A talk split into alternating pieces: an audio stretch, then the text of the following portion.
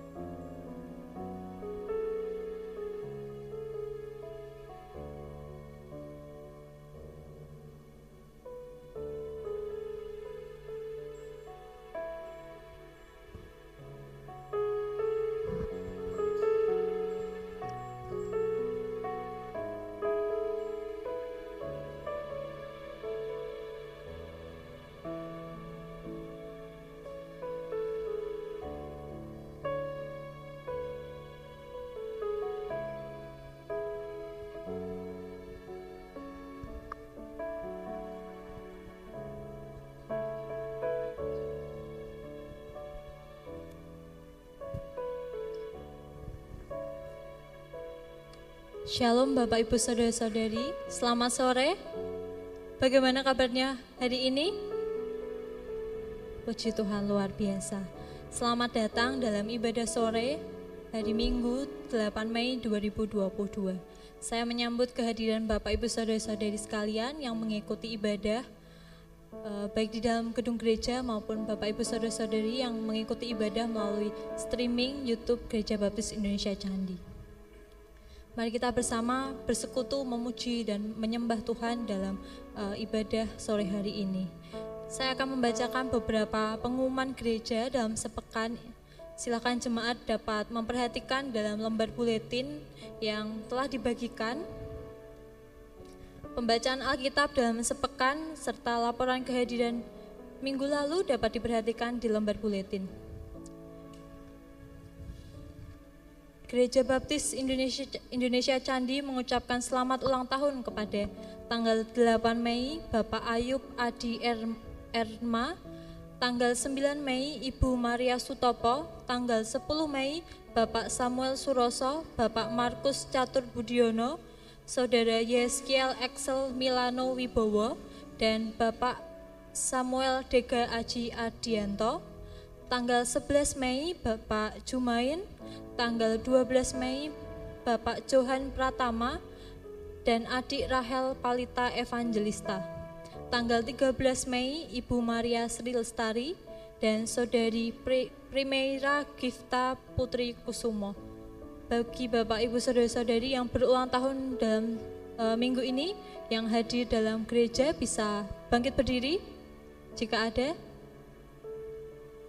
Baik, tidak ada.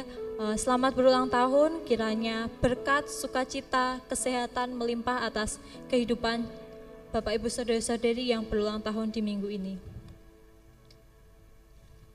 Dapat diperhatikan juga untuk jadwal petugas ibadah gereja untuk kebaktian doa Rabu, doa pagi, serta kebaktian minggu.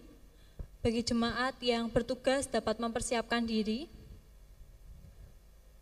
Kebaktian minggu diadakan secara online dan offline. Persembahan dapat ditransfer melalui nomor rekening Gereja Baptis Indonesia Candi, serta pemberitahuan dapat melalui Ibu Maria. Perayaan Paskah PBI Rayon Selatan diadakan pada Kamis 12 Mei 2022 di Gereja Baptis Indonesia Lerep. Bagi kaum pria yang akan mengikuti perayaan Paskah, tersebut dapat mendaftarkan diri kepada Bapak Wahyu atau Bapak Anto. Pengumuman selanjutnya yaitu tentang kebaktian ucapan syukur HUT GBI Candi yang ke-59 tahun yang di yang akan disampaikan oleh saudari Rahel Margareta.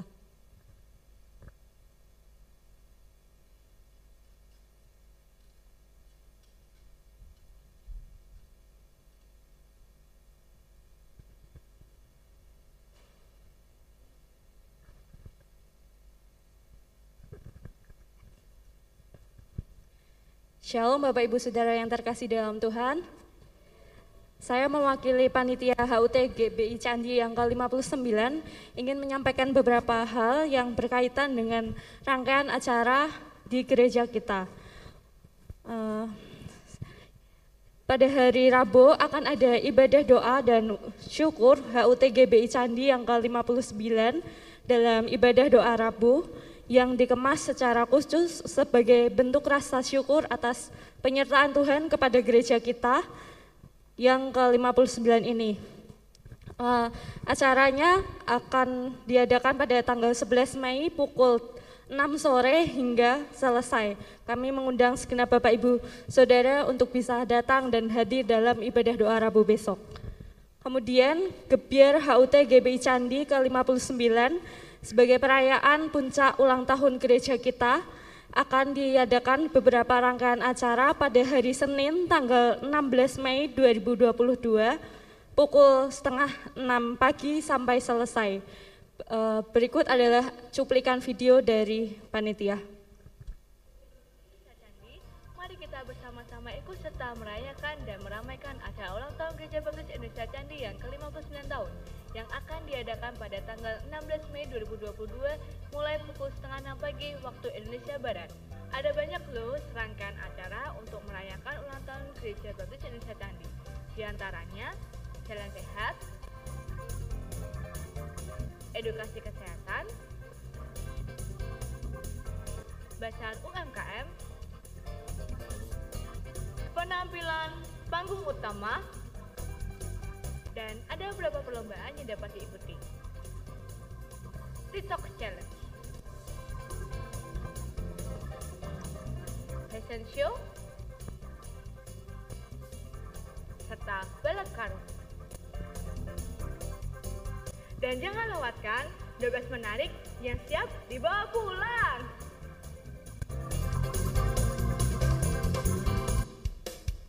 Shalom, jemaat Uh, untuk uh, acara Jalan Sehat bersama ini diadakan di hari Seninnya pukul setengah enam pagi kita akan Jalan Sehat bersama dengan peserta yaitu dari Jemaat GBI Candi, kemudian ada gabungan dari TK dan SD Kristen Immanuel serta anggota dan orang tua anak-anak PPA GBI Candi.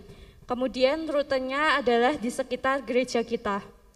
Yang kedua, konsultasi kesehatan dan pemeriksaan gula darah dan asam urat dimulai pukul setengah tujuh hingga jam delapan pagi. Tempatnya ada di Aula Serbaguna, di samping ruang ibadah, dilayani oleh Dr. Marta Suryana dan tim dari klinik Gracia Ungaran. Yang ketiga ada panggung utama yang akan dilakukan di halaman gereja dimulai pukul 7 pagi. Uh, di sini jemaat bisa menampilkan talenta-talenta unik dan uh, bisa berupa nyanyian, stand up komedi dan juga uh, talenta unik lainnya. Untuk pendaftaran panggung utama ini bisa mendaftar kepada Pendeta Muda Bayu Kinley paling lambat hari Rabu tanggal 11 Mei. Kemudian ada acara juga edukasi kesehatan tentang top, topik up to date saat ini bersama kader kesehatan PPA Mongkrisno dan tim. Lalu ada aneka lomba keakrapan dan flash mob. Untuk lomba fashion show cilik, ini khusus untuk anak-anak TK dan SD. Dibagi menjadi tiga kategori, yaitu kategori anak TK, kategori kelas 1 sampai 3 SD, dan juga kategori kelas 4 sampai 6 SD. Temanya adalah sport, funny, and healthy. Pendaftaran paling lambat hari Jumat tanggal 13 Mei kepada Saudari Margareta atau bisa juga melalui guru kelas TK, SD maupun mentor di PPA. Kemudian ada lomba Flash Mob TikTok Challenge. Pesertanya ber, uh, bisa beregu ataupun perorangan. Ini khusus untuk para youth, yaitu dari PKMB, PPA maupun pemuda yang ada di gereja kita. Pendaftaran uh, kepada Saudari Margareta paling lambat Jumat tanggal 13 Mei.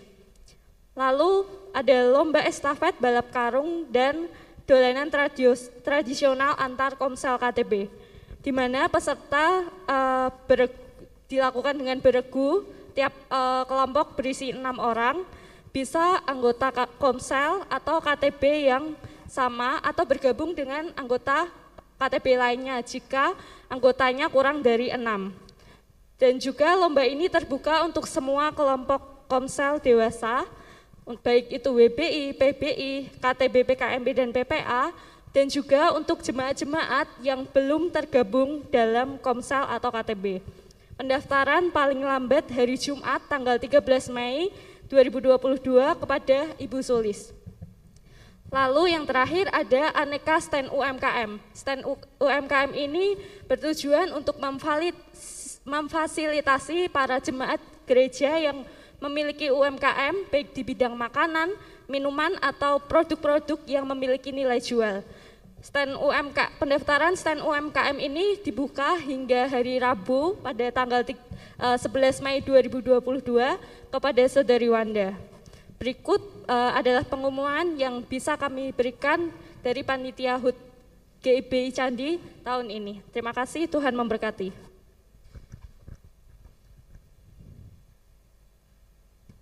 Berikut adalah pengumuman gereja dalam sepekan dan HUT Gereja Baptis Indonesia Candi Mari Bapak Ibu Saudara-saudari dapat hadir dan memeriahkan rangkaian acara HUT gereja kita yang ke-59.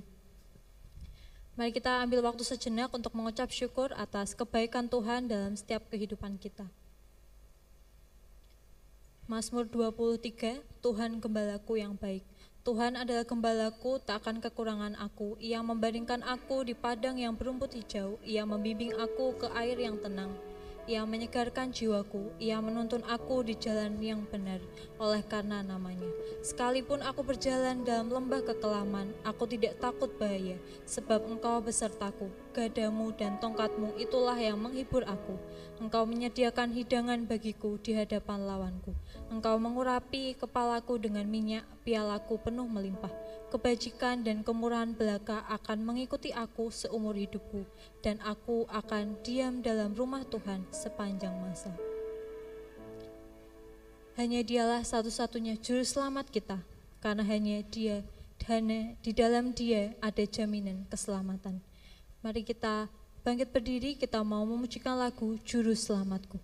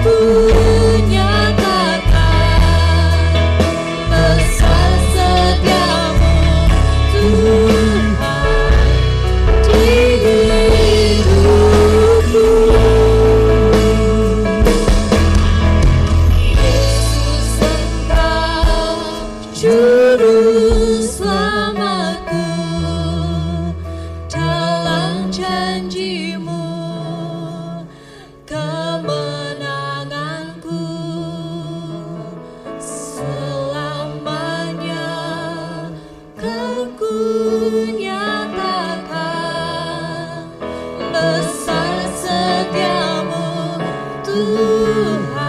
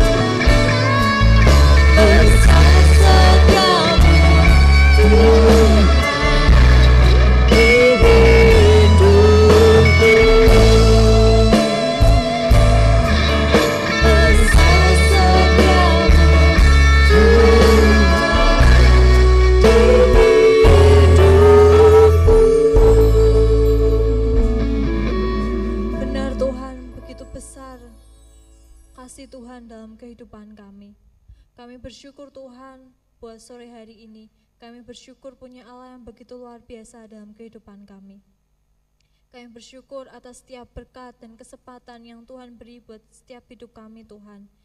Tuhan beri kesehatan untuk hidup kami. Kami sungguh bersyukur Tuhan, terlebih lagi untuk keselamatan yang sudah Tuhan janjikan, yang sudah Tuhan berikan buat setiap kami yang percaya kepada Tuhan. Kami mau menyerahkan Tuhan setiap apa yang kami lakukan ini Tuhan. Ampuni setiap dosa dan pelanggaran kami Tuhan. Layakkan kehidupan kami Tuhan untuk kami boleh terus memuji dan memuliakan namamu.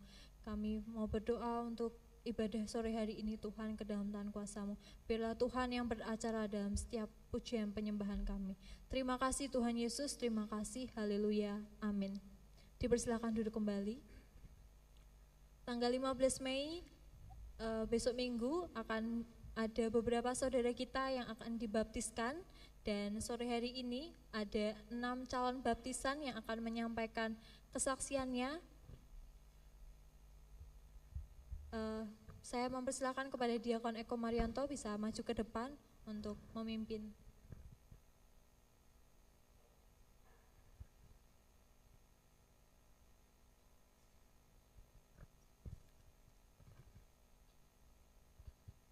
Shalom Bapak Ibu Saudara yang terkasih dalam Tuhan.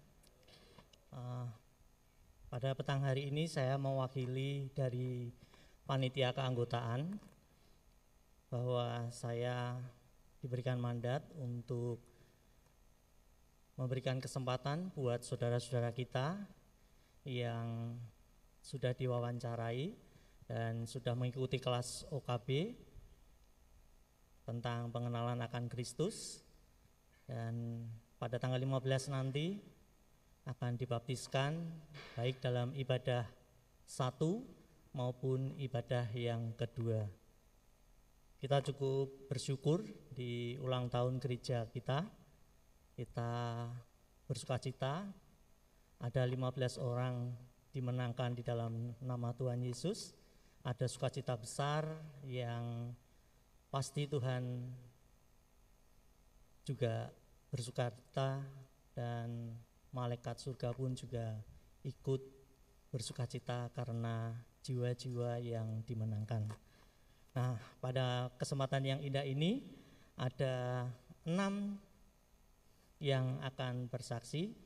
Enam orang ini semuanya suami istri ya. Jadi saya akan panggil uh, tiga pasangan suami istri ini untuk yang pertama yaitu Bapak Uke dan Ibu Yuli silahkan maju ke depan dan bisa menyampaikan kesaksiannya. Saya persilahkan.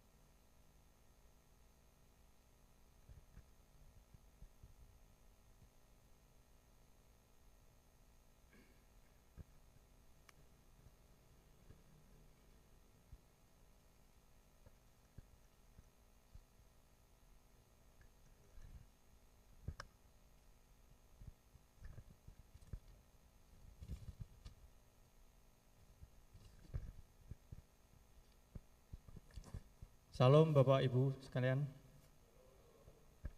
Selamat sore Bapak Ibu, saudara-saudari yang terkasih di dalam Tuhan Yesus Kristus.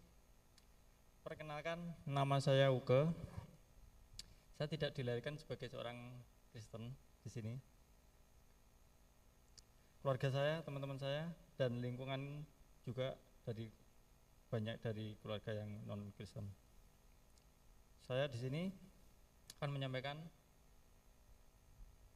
banyak e, bersaksi.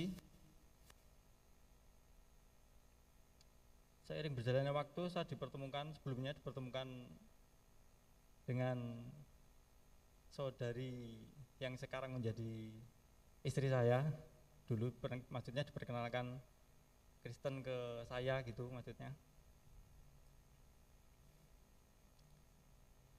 dengan sedikit pengenalan akan Kristus membuat saya ingin lebih dekat dan lebih mengenal Kristus dan di sini di sini juga eh,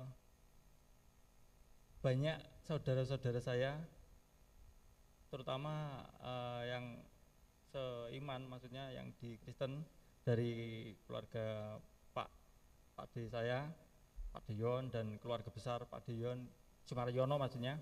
Itu e, keluarga saya juga. Dengan ini saya mantep mantep akan e, menjadi apa menjadi iman saya menjadi ingin menjadi Kristen sejati gitu. Seperti itu. Dan banyak hal yang saya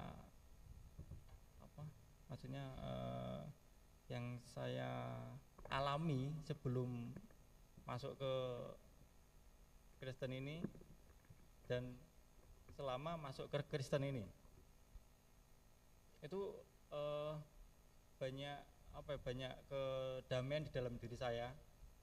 Terutama saat di kehidupan sehari-hari. Terus dalam bekerja dalam apa pun itu saya tuh merasa lebih diri saya itu lebih baik gitu. Di sini saya lebih baik. Dan saya juga berharap selanjutnya setelah saya juga dibaptis nanti akan lebih lebih lebih baik dari sebelumnya juga.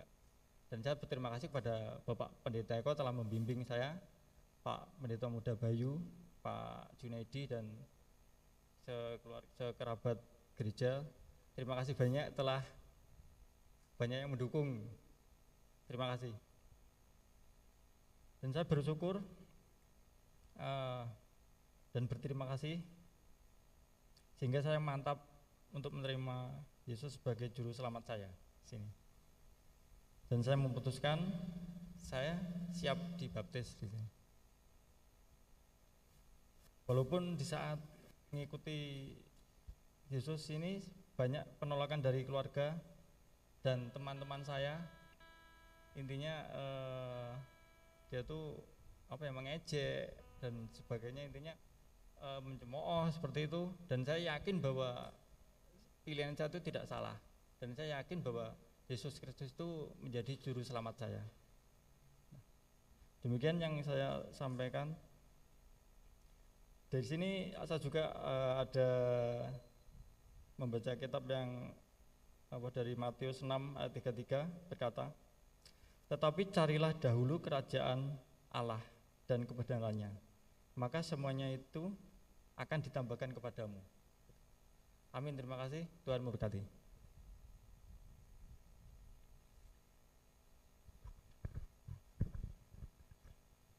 Shalom. Selamat sore Bapak Ibu Saudara yang dikasihi Tuhan. E, nama saya Yuli.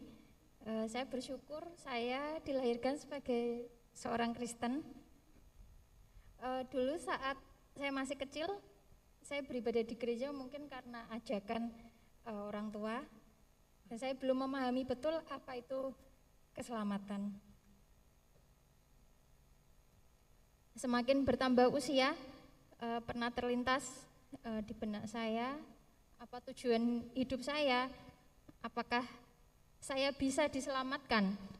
Hanya karena saya selalu berbuat baik dan rajin ke gereja. Puji Tuhan saya dikelilingi orang-orang yang selalu mengarahkan saya untuk terus di jalan Kristus dan uh, mereka membimbing saya untuk semakin dan semakin mengenal Yesus. Dan dari situlah saya paham arti keselamatan uh, yang Tuhan beri secara cuma-cuma di dalam hidup saya. Dengan saya percaya dan mengaku dengan mulut saya bahwa Yesus itu Tuhan dan menerima Yesus sebagai juru selamat. Eh, dengan kita percaya kepada Tuhan Yesus dan menjadi pengikutnya, maka kita juga harus melakukan hal-hal yang seturut dengan Kristus. Sebab Yesus berkata, Akulah jalan dan kebenaran dan hidup, tidak ada seorang pun yang datang kepada Bapa kalau tidak melalui aku. Terima kasih Tuhan Yesus memberkati.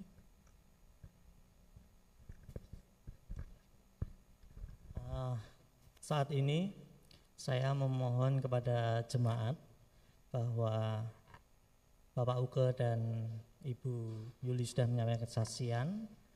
Apakah ada yang keberatan di antara jemaat yang hadir pada malam hari ini? Baik, semuanya tidak ada yang keberatan, berarti setuju ya untuk Bapak Uke dan Ibu Yuli ini untuk dibaptiskan pada hari Minggu tanggal 15 besok. Terima kasih. Untuk selanjutnya, saya mengundang kepada Bapak Johan dan Ibu Nora.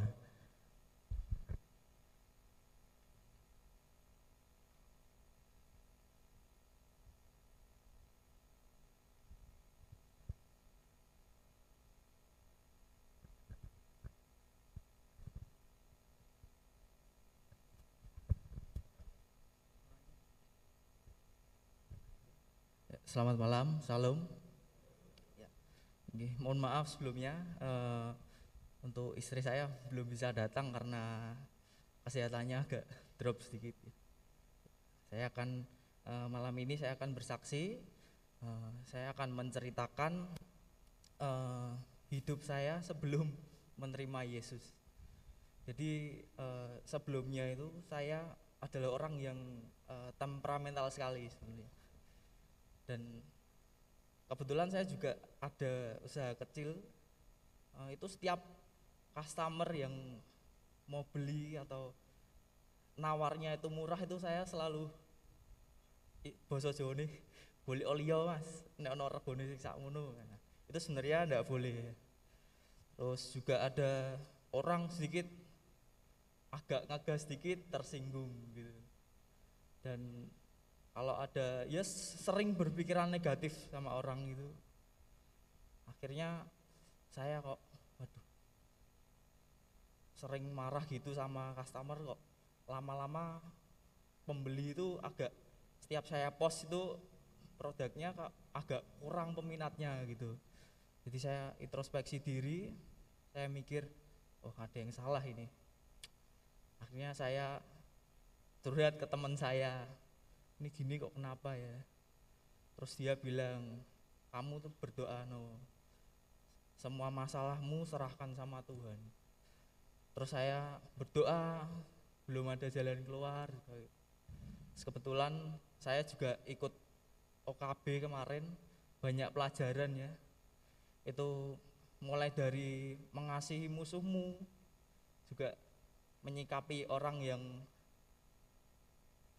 uh, kurang baik pada kita dan latihan sabar juga. Terus kemudian uh, seiring berjalannya waktu, saya juga mikir juga, oh atau ini harusnya uh, emang saya harus terapkan di kehidupan kesehari-hari itu. Akhirnya saya coba, saya coba, terus saya post lagi produk baru. Uh, ada yang gitu lagi, cuman saya coba sabar. Jadi mohon maaf uh, untuk harga segitu belum. Karena ini produknya ya saya menceritakan spesifikasinya. Ini beda sama yang lain. Akhirnya meskipun harga tidak cocok uh, setiap saya post lagi itu pasti orang itu kemudian uh, komen lagi dan komunikasi lagi ya akhirnya sempat deal juga gitu. Jadi emang menyikapi orang itu harus sabar ya dan hikmahnya ya setelah saya ikut OKB terus memutuskan menerima Tuhan Yesus sebagai juru selamat ya bisa latihan sabar juga. Seperti itu lebih. Terima kasih. Terima kasih untuk kesaksiannya pada petang hari ini. Uh, Bapak Johan, saya mengusulkan kepada seluruh jemaat pada malam hari ini untuk Bapak Johan bersama istri yang pada malam hari ini istri berhalangan hadir karena kesehatannya kurang. Eh, apakah dari Bapak Ibu Saudara ada yang keberatan? Baik, kalau tidak ada yang keberatan, berarti semua setuju untuk Bapak Johan dan Ibu Nora dibaptiskan pada tanggal 15 mendatang. Terima kasih. Untuk selanjutnya saya mengundang Bapak Tri dan Ibu Krisna. Silakan maju ke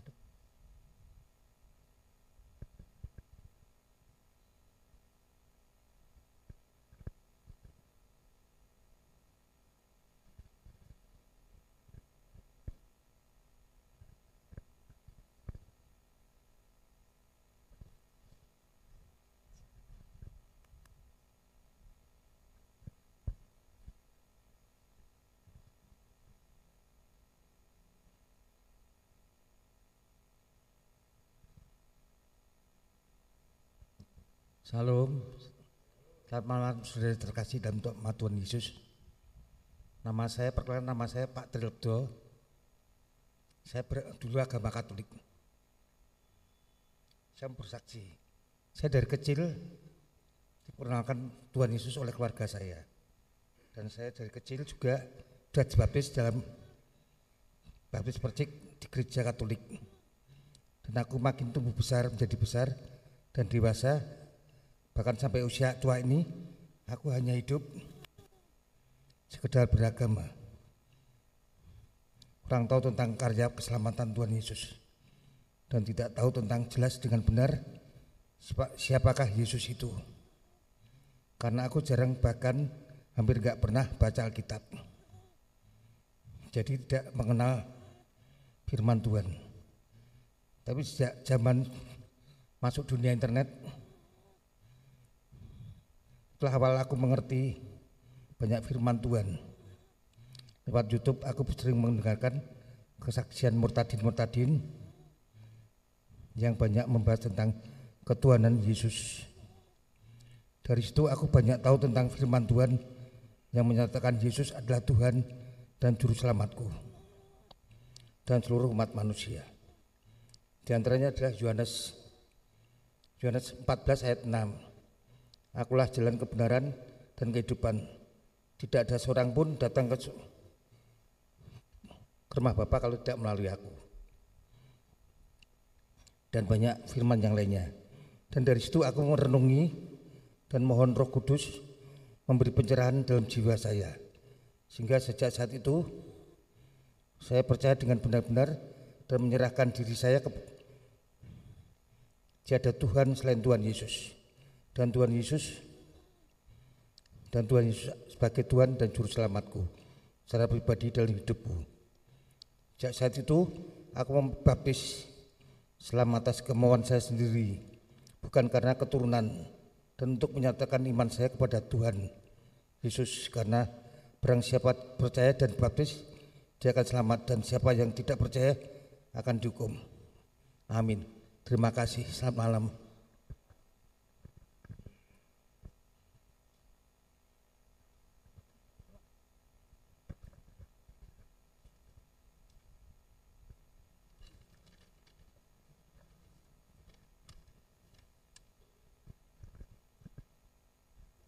Salam.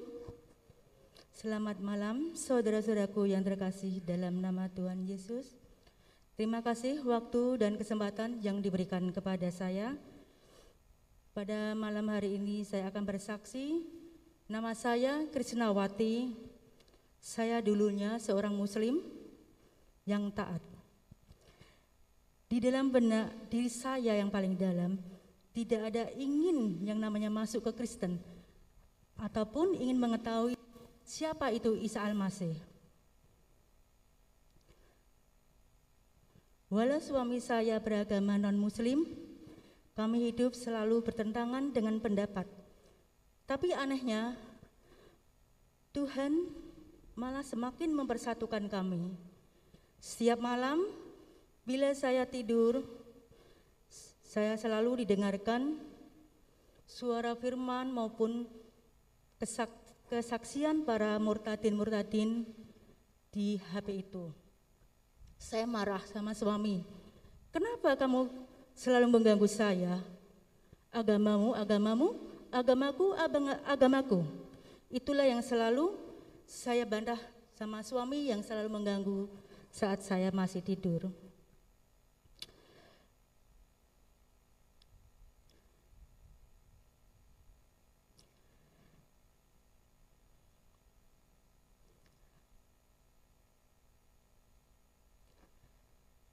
Terus apalagi saat ini waktu itu saya menjadi seorang ketua pengajian ya di wilayah saya yaitu pengajian Sabil Hidayah dan saya juga seorang kader kesehatan. Di benak saya misalkan saya murtad ataupun keluar dari keyakinan, bayangan saya sudah pemikiran saya saat ini tapi memang setiap saya sholat selalu saya mohon kepada Tuhan Tunjukkanlah jalan yang lurus untuk kehidupan saya kelaknya nanti. Ihdinas sirotol mustaqim. Dan di situ setelah saya renung-renung dari pendengaran firman maupun uh, kesaksian murtadin muradin yang di YouTube, saya penasaran. Dan selalu setiap suami saya pergi atau kerja, saya membuka YouTube itu. Dan saya mempelajari satu persatu kesaksian-kesaksian para murtadin dan saya selalu mendengarkan firman-firman yang telah dibacakan kepada para pendeta-pendeta yang ada di YouTube itu. Singkat cerita, saya setelah mengetahui itu, saya selalu sedih dan deg-degan hati saya. Rasa ada ketakutan, terus setelah itu mungkin Roh Kudus mulai bekerja untuk mengurapi diri saya. Ternyata ngeri dan saya mempunyai rasa takut kepada Tuhan. Kemungkinan pada saat itu saya sudah dijamah sama Tuhan dan saya membaca di firman Yohanes 15 ayat 16, bukan kamu yang memilih aku, tetapi akulah yang memilih kamu. Dari situlah saya berpikir, mungkin Tuhan sudah memilih saya. Jadi saya siap untuk segala-galanya untuk belajar masuk ke Kristen. Dan ada lagi uh, firman Tuhan Yohanes 14 ayat 6 seperti mengatakan akulah jalan kebenaran dan kehidupan tidak seorang pun yang datang ke rumah Bapak kalau tidak melalui aku. Di situ saya semakin yakin dan kuat dalam diri saya untuk mengikuti Yesus Kristus sebagai Tuhan dan Juru Selamat umat manusia di dunia ini. Dengan keyakinan saya itu dan semakin saya percaya kepada Tuhan Yesus dan saya mulai mengenal gereja. Pertama kali gereja yang saya masuki adalah gereja baptis di sini. Saya saya masuk di gereja ini dengan rasa malu-malu, dengan rasa gimana dulunya saya berhijab, terus di pengajian-pengajian tiba-tiba saya dirubah masuk ke gereja ini dengan berubah semuanya. Saat saya masuk ke gereja ini, saya mendengar firman-firman Tuhan, saya sangat nangis, sedih. Apalagi kalau saya mendengar pujian-pujian Tuhan. Di mata saya saya melihat Yesus terkapa-kapa. Di tangannya dipaku dengan susah, dengan sakit. Selalu di depan mata saya, saya melihat seperti itu. Seakan-akan penderitaan Yesus itu hanya menebus umat manusia yang berdosa seperti saya.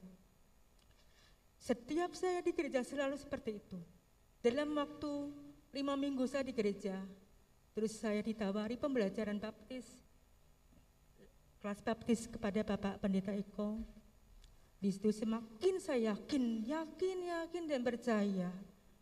Saya sudah tak mengaruh dengan siapa pun saja, walaupun keluarga saya menentang saya, mengatain-ngatain saya, yang macam-macam sudah saya tidak gubris tetangga saya, teman saya, mungkin menjauhi saya karena saya sekarang sudah berubah. Dalam arti saya ingin mencari keselamatan. Semenjak itu saya sudah yakin dan percaya, di situlah saya percaya kepada Tuhan Yesus bahwa juru selamat saya nanti mungkin Tuhan Yesus yang akan menyelamatkan. Itu keyakinan saya sampai saat ini.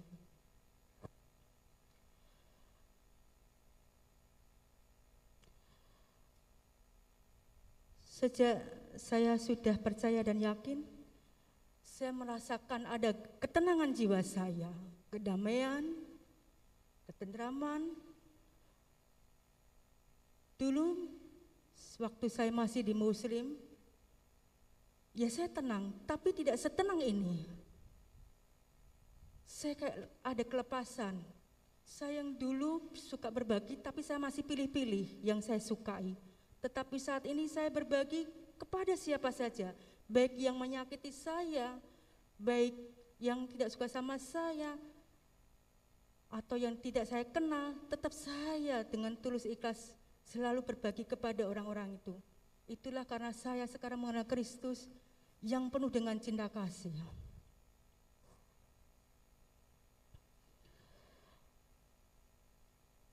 Dan nanti kalau saya sudah dibaptis,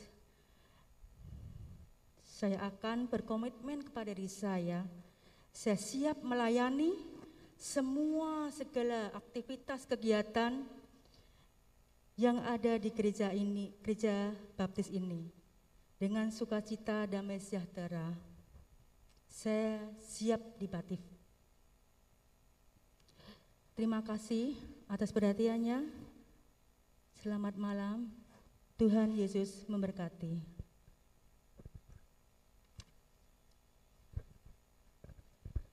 Bapak Ibu sudah mendengarkan kesaksian dari uh, Bapak Tri dan Ibu Krisnawati. Apakah Bapak Ibu Saudara setuju untuk Bapak Tri dan Ibu Krisnawati ini dibaptiskan pada hari Minggu tanggal 15 besok? Jika ada yang setuju silahkan angkat tangan.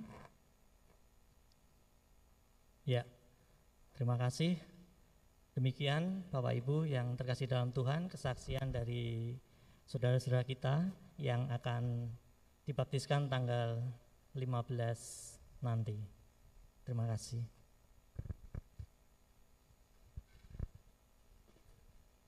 Terima kasih Diakon Eko Marianto.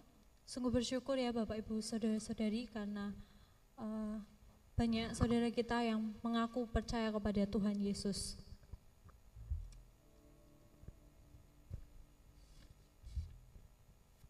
Kita percaya bahwa ketika kita bersuka cita itu adalah kekuatan bagi jiwa kita. Meskipun kita sedang berada dalam badai kehidupan yang sangat sulit sekalipun, tapi kita yakin dan percaya bahwa di dalam Dia, di dalam Tuhan Yesus ada berkat dan sukacita yang melimpah.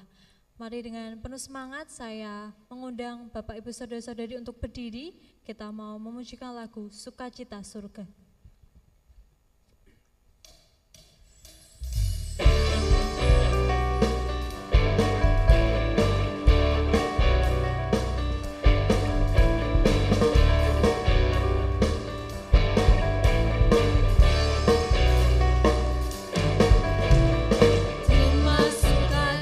Kasih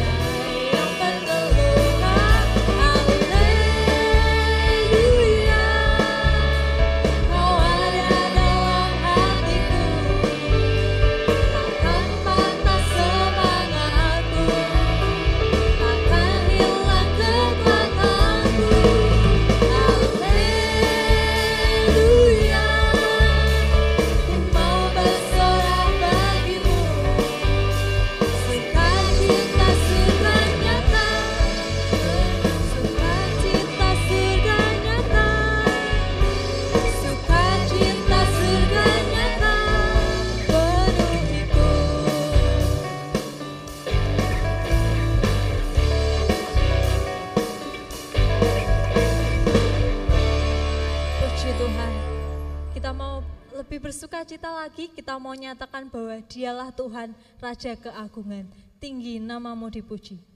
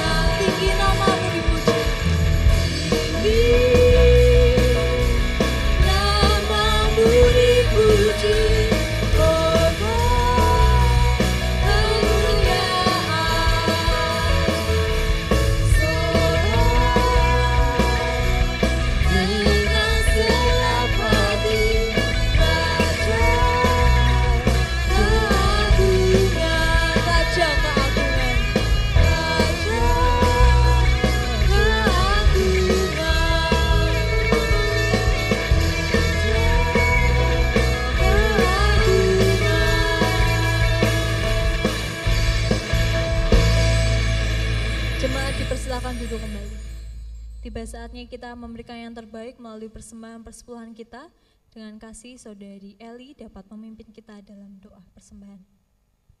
Mari kita bersatu dalam doa. Selamat malam Bapak, kembali kami mengucap syukur, terima kasih atas eh, berkat-Mu. Kalau boleh Engkau mengumpulkan kami di tempat ini untuk beribadah bersama-sama, memuliakan namamu dan meninggikan namamu. Bapak, tiba saatnya di pertengahan ibadah kami, kami akan memberi yang terbaik kepadamu ya Tuhan Yesus, biarlah Engkau berkati eh, 10, 30, 40, sampai 100 kali ganda Engkau akan menggantikannya Tuhan Yesus. Terima kasih Bapa, biarlah Engkau berkati persembahan kami dalam nama Tuhan Yesus. Haleluya. Amin. Amin. Ada satu sobatku yang setia.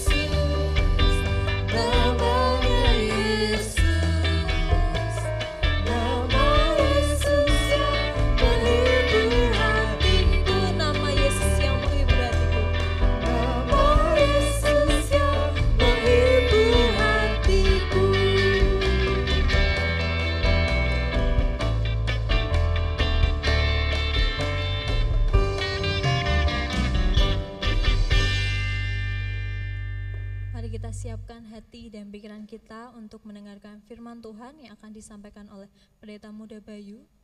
Mari kita minta kepada Tuhan hati seorang murid yang taat dan setia. Taat dan setia sampai akhir hidup kita. Datang ya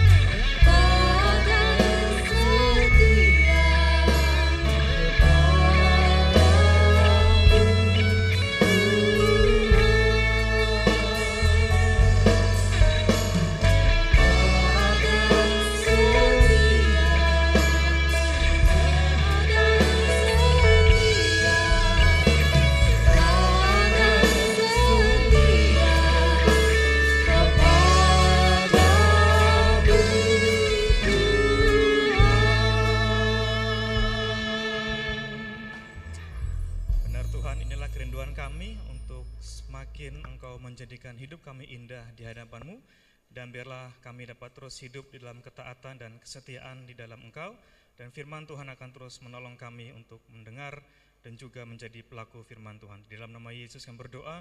Haleluya. Amin. Baik, silakan duduk kembali. Bapak Ibu yang terkasih dalam Tuhan, kita akan bersama-sama melihat kebenaran firman Tuhan dalam kitab Filipi pasal 2 ayat 5 sampai dengan 11. Saya memberi judul khotbah saya pada malam hari ini murid yang seperti Yesus. Ayat kelima, hendaklah kamu dalam hidupmu bersama menaruh pikiran dan perasaan yang terdapat juga dalam Kristus Yesus, yang walaupun dalam rupa Allah tidak menganggap kesetaraan dengan Allah itu sebagai milik yang harus dipertahankan, melainkan telah mengosongkan dirinya sendiri dan mengambil rupa seorang hamba dan menjadi sama dengan manusia.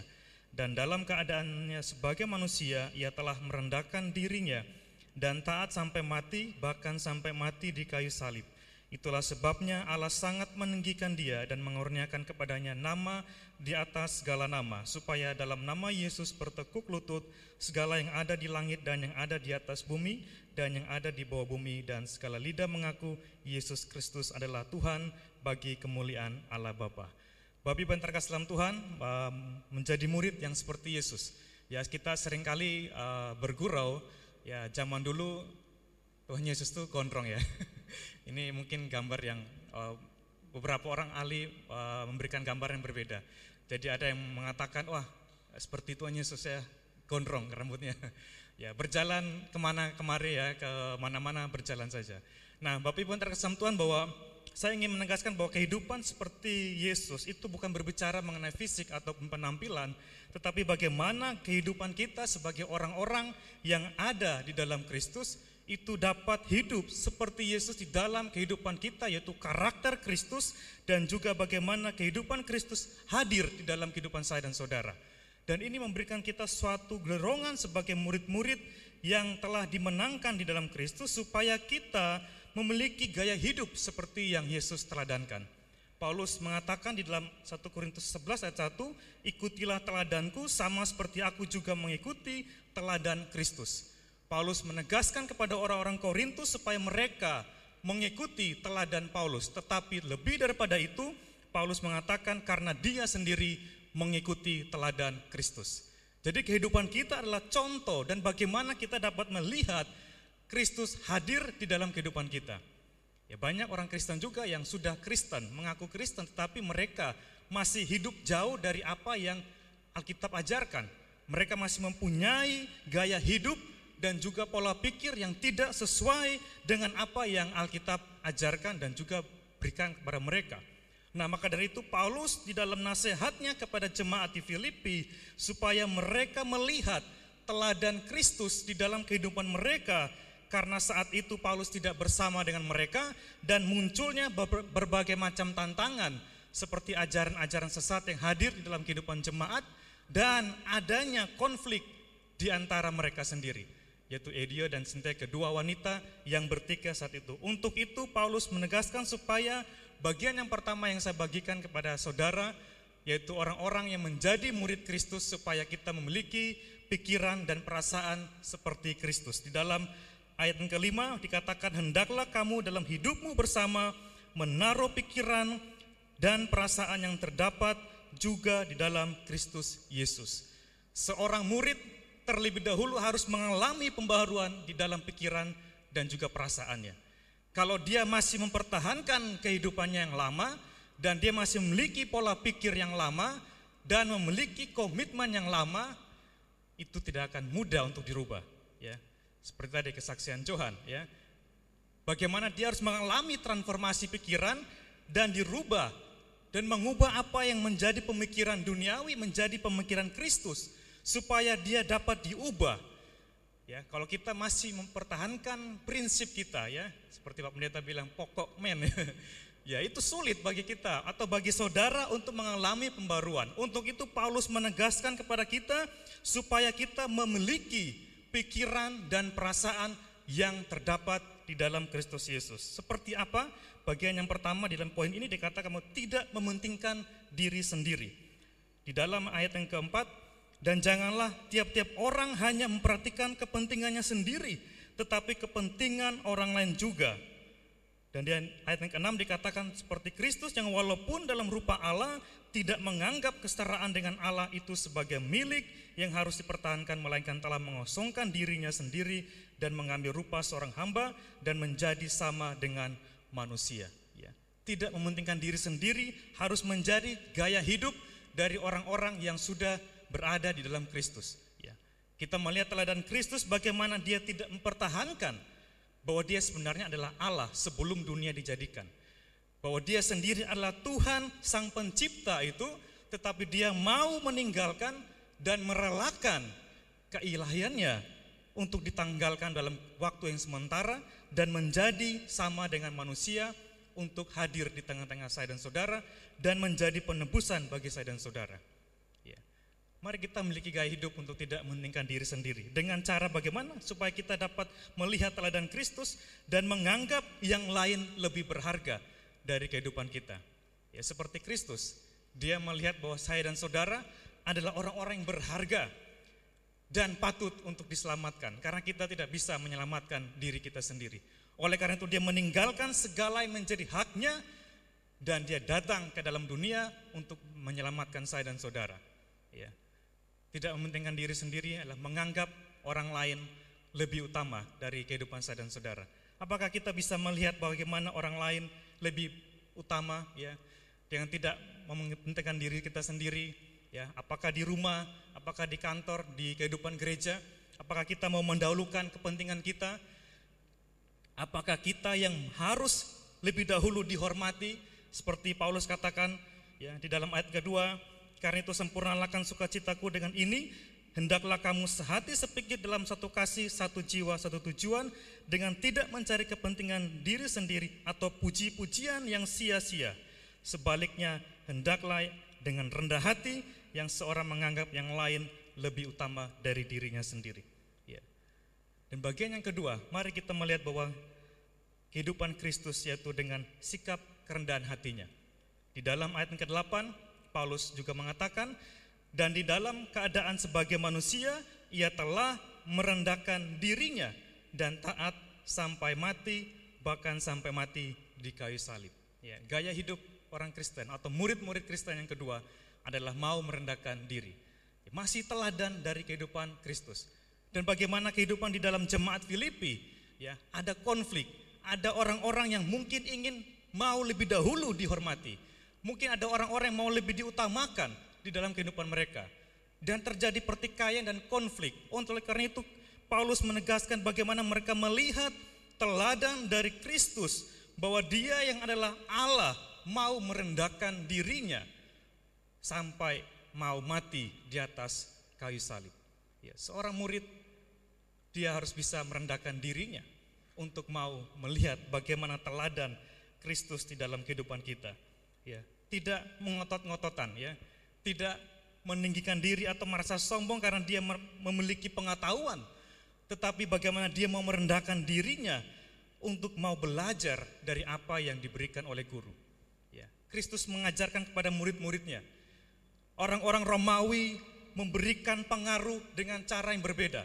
Mereka menunjukkan kekerasan di dalam mencapai suatu puncak kejayaan.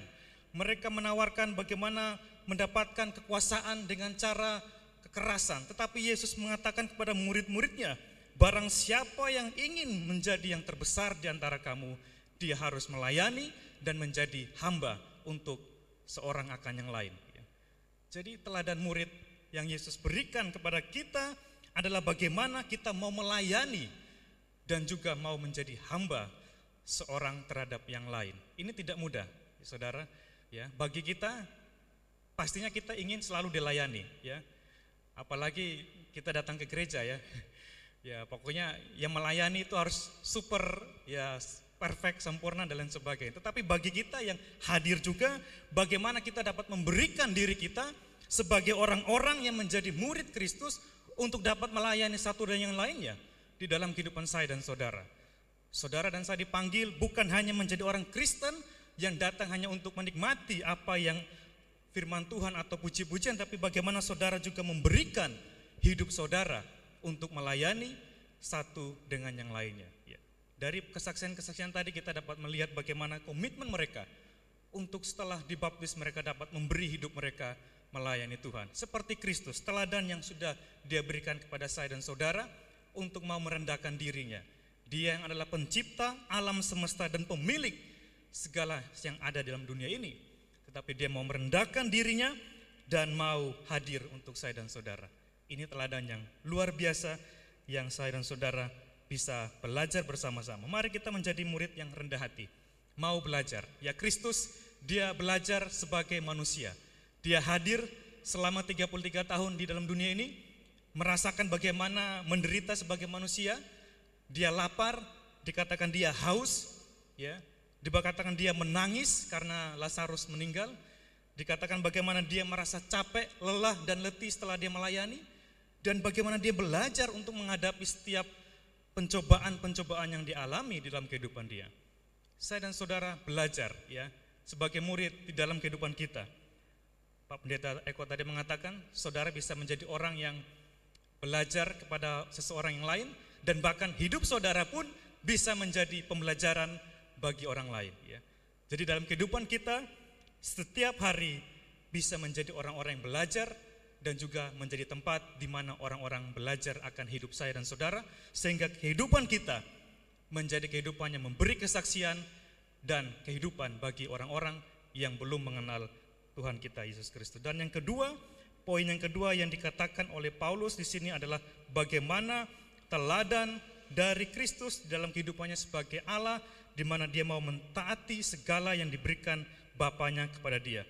Di dalam ayat 8 dikatakan, dan dalam keadaan sebagai manusia ia telah merendahkan dirinya dan taat sampai mati bahkan sampai mati di kayu salib ya. Teladan yang kedua yang diberikan oleh Yesus kepada saya dan saudara adalah ketaatan dia untuk melakukan kehendak Bapaknya. Bagi saya dan saudara, ketaatan itu merupakan hal yang sulit ya. Kita semua punya prinsip, kita semua punya idealisme, kita semua punya pilihan yang sering kali tidak sesuai dengan apa yang Alkitab berikan kepada kita. Kita punya maunya seperti ini, ya. Saya maunya seperti ini, Pak. Saya mau hidup seperti ini. Tapi bagaimana kita melihat teladan dari Tuhan kita Yesus Kristus? Dia adalah Allah tetapi dia taat dengan apa yang dikehendaki Bapaknya untuk dia kerjakan di dalam kehidupan dia. Ya, para murid, mereka juga taat melakukan kehendak Tuhan, bahkan mereka rela untuk menderita, membayar harga untuk kebenaran yang mereka sampaikan. Dan bagi saya dan saudara, kita bisa melihat teladan dari Kristus ya, untuk senantiasa taat melakukan kehendak Bapa kita. Yesus di dalam kehidupannya, dia selalu mengatakan bahwa apa yang dia kerjakan itu tidak berasal dari dirinya, tetapi bagaimana dia selalu terkoneksi dan selalu terhubung dengan Bapaknya. Dan setiap apa yang dia kerjakan itu semua berasal dari Bapaknya yang di dalam surga. Dan ini memberikan suatu kekuatan bagi kita bahwa sebagai orang Kristen kita juga harusnya memiliki ketaatan yang sama untuk melakukan kebenaran firman Tuhan. Ya. Ketaatan adalah ciri khas penyangkalan diri seorang murid. Ya. Pertanyaannya apakah saudara bisa menyerahkan kehendak saudara untuk taat kepada kehendak Bapa. Ya, sering kali kita berpikir bahwa uh, kita taat hanya saat mungkin kita membaca firman Tuhan. Kita taat hanya mungkin saat kita mendengar akan khotbah-khotbah yang disampaikan oleh hamba Tuhan. Kita taat hanya mungkin setengah jam atau satu jam saat kita berada di dalam kamar kita. Tetapi setelah itu kita kembali menyerahkan kendali hidup kita kepada diri kita sendiri. Dan kita merasa bahwa kitalah yang memiliki dan juga memegang kendali atas hidup kita dan mengabaikan setiap pimpinan dari Roh Kudus dan juga firman Tuhan yang saya dan saudara dengar. Mari kita bisa belajar untuk menyerahkan kendali hidup kita kepada Tuhan, kepada pimpinan Tuhan bahwa segenap hidup saudara 24 jam saudara berada di dalam koneksi saudara dengan Tuhan dan bagaimana saudara menyerahkan setiap keputusan-keputusan saudara menyerahkan segala keinginan saudara, kehendak saudara, bahkan masa depan saudara dipimpin oleh Kristus. Dan inilah yang menjadi perenungan bagi kita, supaya kita semakin hari menjadi murid yang taat melakukan firman Tuhan. Ya, kita bukan hanya orang-orang Farisi ya, orang Farisi itu mendengar, memahami tetapi firman Tuhan itu tidak pernah mereka lakukan. Hanya sebatas angan-angan di kepala mereka. Tetapi bagi kita sebagai orang percaya, bagaimana kita dapat menyerahkan kendali hidup kita dan kehidupan kita untuk senantiasa dipimpin oleh Roh Kudus di dalam kehidupan kita. Dan inilah yang menjadi ketaatan dari Kristus, bahkan dia menyatakan dia taat sampai mati di atas kayu salib. Dan ketaatan yang dia lakukan adalah menyelesaikan tugasnya sampai selesai. Dikatakan di dalam ayat ke-8 yang juga menjadi poin ini, bahkan sampai mati di kayu salib. Jadi ini adalah merupakan contoh teladan bahwa Kristus dia tidak hanya taat sampai dia lahir di dalam dunia, bahwa dia tidak hanya taat hanya ketika dia berumur 30 tahun dan lain sebagainya, tetapi dia katakan bahwa dia taat kepada kehendak Bapaknya sampai dia mengalami kematian di atas salib dan sampai dia naik kembali menuju ke surga. Dan inilah ketaatan untuk menyelesaikan setiap tugas dan tanggung jawab yang dipercayakan Bapa kepada Kristus untuk dia lakukan. Ya. Iman dan pengharapan saya dan saudara itu tidak hanya berhenti pada saat saudara menyatakan kesaksian di depan mimbar ini, tapi bagaimana saudara akan mengalami proses hidup saudara dengan mempertahankan iman saudara sampai saudara bertemu kembali dengan Kristus kali yang kedua menjemput saudara. Ya. Dan inilah proses kita. Bagaimana kita menyelesaikan tugas dan kewajiban kita, mempertahankan iman percaya kita sampai kita bertemu dengan Kristus. Ada orang yang ya ini kita harus tetap uh, memiliki keyakinan yang kuat ya bahwa iman kita adalah iman yang benar. Tetapi banyak orang juga orang Kristen yang meninggalkan iman percaya mereka. Ya, bahkan mereka meninggalkan apa yang sudah mereka imani. Dan bagaimana kita melihat teladan dari Kristus dan dia dapat menyelesaikan setiap tugas dan tanggung jawabnya saat Bapa memberikan kepada dia. Dan ini menjadi teladan bagi saya dan saudara sebagai murid-murid yang ada di dalam dunia ini untuk senantiasa menyelesaikan setiap iman dan juga perjalanan hidup saya dan saudara sampai akhir hidup saya dan saudara. Dan mari kita bersama-sama menyelesaikan setiap tugas dan tanggung jawab kita. Mungkin terasa berat, mungkin terasa sulit. Saudara mungkin akan menghadapi setiap tantangan-tantangan yang ada dalam hidup saudara. Tetapi saat saudara bertahankan iman saudara dalam Tuhan, maka Tuhan akan memberikan saudara kesanggupan dan kekuatan untuk terus memiliki iman percaya bersama dengan Kristus. Sehingga hidup saudara akan senantiasa berada di dalam Kristus. Biarlah kebenaran firman Tuhan ini, teladan dari Tuhan Yesus akan terus mendorong saya dan saudara untuk terus setia kepada dia. Untuk terus taat melakukan kebenaran-kebenaran firman Tuhan, dan itulah yang akan memberikan saudara kebahagiaan dan juga akan memberikan saudara kemenangan di dalam setiap perjalanan hidup saya dan saudara sehingga iman saya dan saudara akan terus memiliki iman yang kuat sampai Tuhan menjemput kita kembali. Mari kita berdoa. Bapa dalam surga kami bersyukur karena teladan dari Tuhan Yesus memberikan kami dorongan dan semangat untuk terus memiliki iman yang kuat. Bagaimana Engkau Tuhan sebagai Allah yang mau datang ke dalam dunia dan memiliki kerendahan hati untuk menyelamatkan kami yang berdosa. Dan bagaimana ketaatan engkau untuk menyelesaikan setiap tugas dan panggilan di dalam hidupmu. Itulah yang menjadi teladan bagi kami sebagai orang-orang percaya untuk terus memegang iman kami sampai engkau menjemput kami kali yang kedua. Terima kasih Bapak atas benaran firman Tuhan. Kami menyerahkan di dalam nama Tuhan kami Yesus Kristus. Haleluya. Amin. Mungkin bagi saudara yang malam hari ini ada yang ingin didoakan secara khusus oleh Pendeta Eko dan kami dan saya, uh, silakan untuk bisa maju ke depan.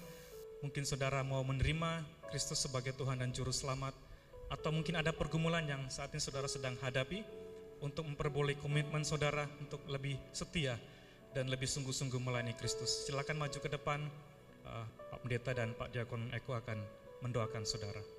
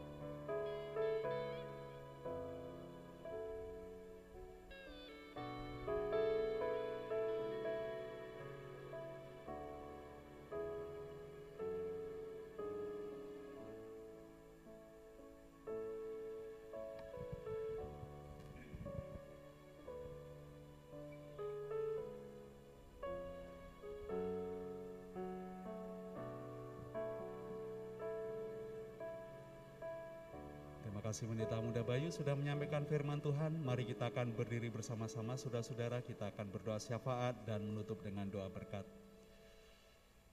Bapa yang baik, kami bersyukur karena Engkau Allah yang panjang sabar. Engkau pelatih yang baik untuk kami. Dan Engkau guru yang baik bagi kami. Yang memberikan firman-Mu, yang Tuhan mengerjakannya, yang Tuhan menjadi teladan bagi kehidupan kami. Dan kami sungguh bersyukur.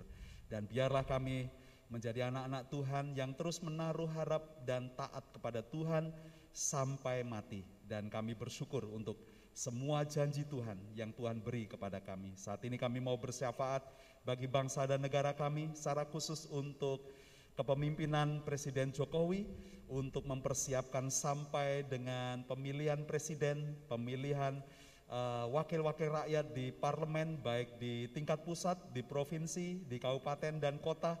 Tuhan akan memberkati semua lembaga yang terkait lembaga uh, Komisi Pemilihan Umum dan kami mohon kepada Tuhan semua dapat bekerja dengan campur tangan Tuhan sehingga uh, negara kami dijauhkan dari konflik, dijauhkan dari isu-isu dan perpecahan baik perpecahan secara agama, uh, politik dan lain sebagainya dan kami mohon hikmat dan pertolongan Tuhan sehingga bangsa kami ada dalam kesatuan, persatuan karena Tuhan yang memberkati. Berkatilah uh, presiden kami sebagai presidensi Uh, G20 dengan konferensi G20 negara-negara maju yang akan diselenggarakan dan sudah berjalan di Indonesia sampai tahun ini kami mohon Tuhan Engkau yang menolong dan memberkati juga sehingga agenda yang besar untuk uh, pemulihan untuk perdamaian di Ukraina dan Rusia yang akan di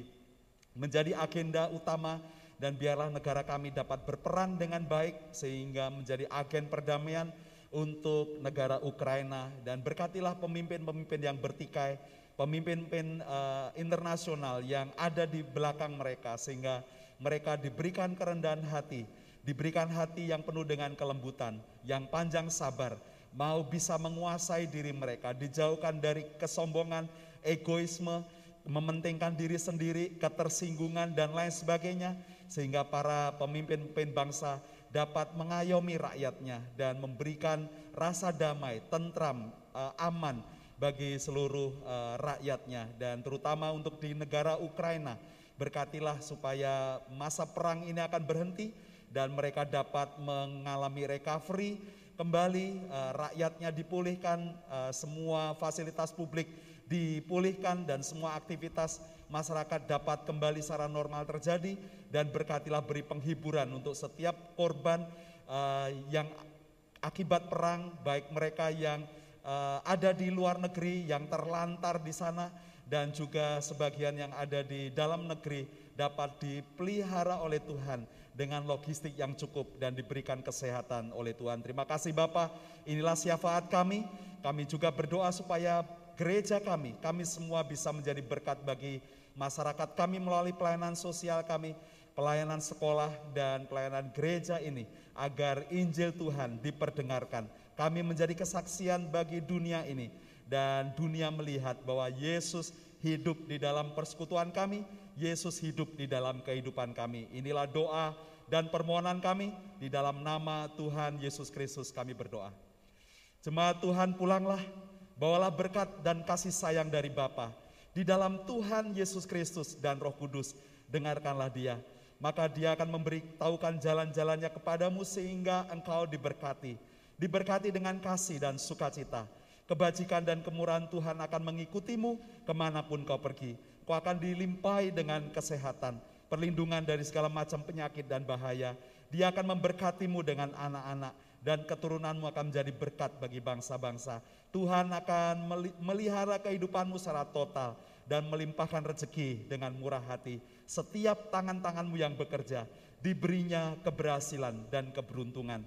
Dan saksikanlah pada orang lain apa yang sudah Tuhan perbuat dalam kehidupanmu sehingga orang melihat perbuatan Bapa yang kau sembah, Bapa yang baik itu dan mereka juga menyembah Bapamu yang di sorga. Terima kasih Tuhan Yesus inilah ibadah kami. korban syukur dan puji-pujian kami naikkan untuk Engkau saja, Yesus Kristus, Kepala gereja kami, dari sekarang sampai selama-lamanya. Haleluya. Amin.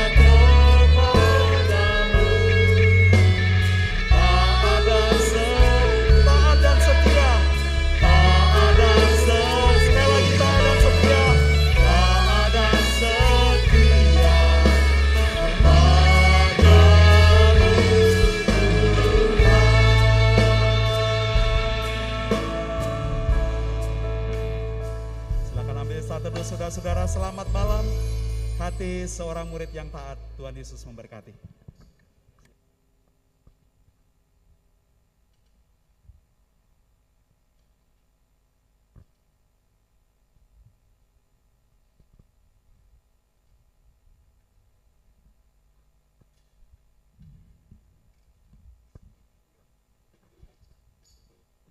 Amin, selamat malam Tuhan Yesus memberkati.